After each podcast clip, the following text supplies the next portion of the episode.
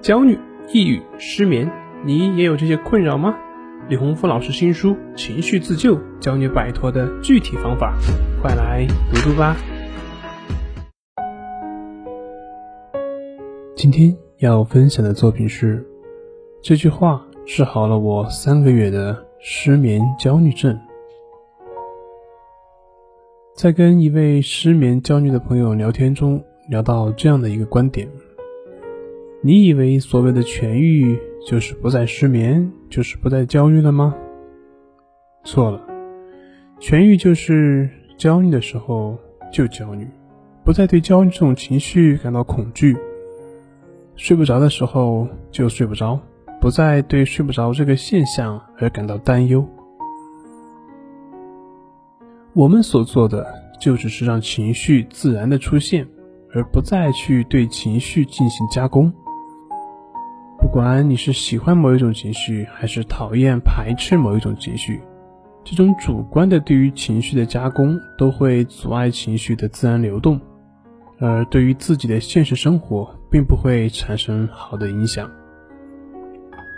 所以，《情绪自救》这本书上讲，人活着的最高水平就是活在当下，甚至还有一本书就是以这个作为名字的。可以这么说。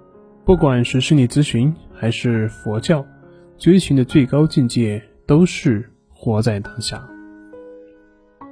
那么，什么叫做活在当下呢？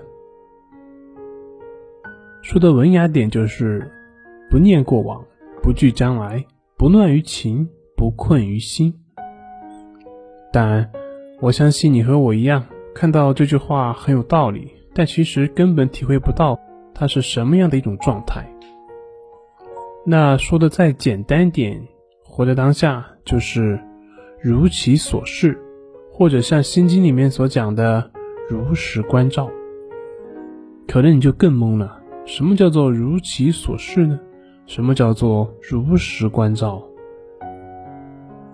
其实这个就像我们看佛经一样，每个字都认识，但是合起来你就彻底懵了。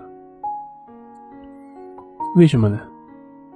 因为经书讲的是一种体验，它不是一种逻辑，也不是一种知识。你没有体验过，就只是用逻辑去分析，那么即便分析到你的头脑爆炸，你也很难分析个所以然。这就好像你不管怎么去跟别人形容芒果的味道，那个人也很难去体会到芒果的滋味。当然，除非你给他吃一口。他只需要吃一口，他就会立马明白。这就是五祖弘忍所讲的“万法无智，一真一切真”。翻译一下就是：你体悟到了，再怎么样都不会认错。那活在当下用在焦虑失眠上怎么理解呢？你当下焦虑了，就焦虑了，对焦虑的恐惧。其实是担心焦虑对自己之后产生的负面影响，也就是说，你的心跑到未来了。那失眠呢？睡不着也就睡不着。当你开始担忧自己会一直睡不着的时候，你就会开始变得烦躁，而这个也是对于未来的担忧，并没有活在当下。所以解决方案是什么呢？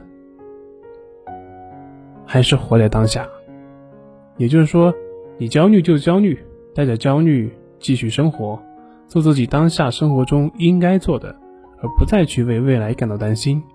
要知道，未来取决于现在，你的现在做好了，未来自然就好了。同样的，你睡不着也就睡不着，闭着眼睛也能够很好的休息，放下对于睡眠的执着，你自然。也就睡着了。这个时候，可能还有朋友还有疑问，那就是我放下了，还是睡不着，怎么办呢？那这个时候，我的回答就是：你确定你放下了吗？还是你以为你已经放下了？明白什么是真正的放下，自然也就不会有这个问题了。这里是重塑心灵心理训练中心。我是杨辉，我们下次再见。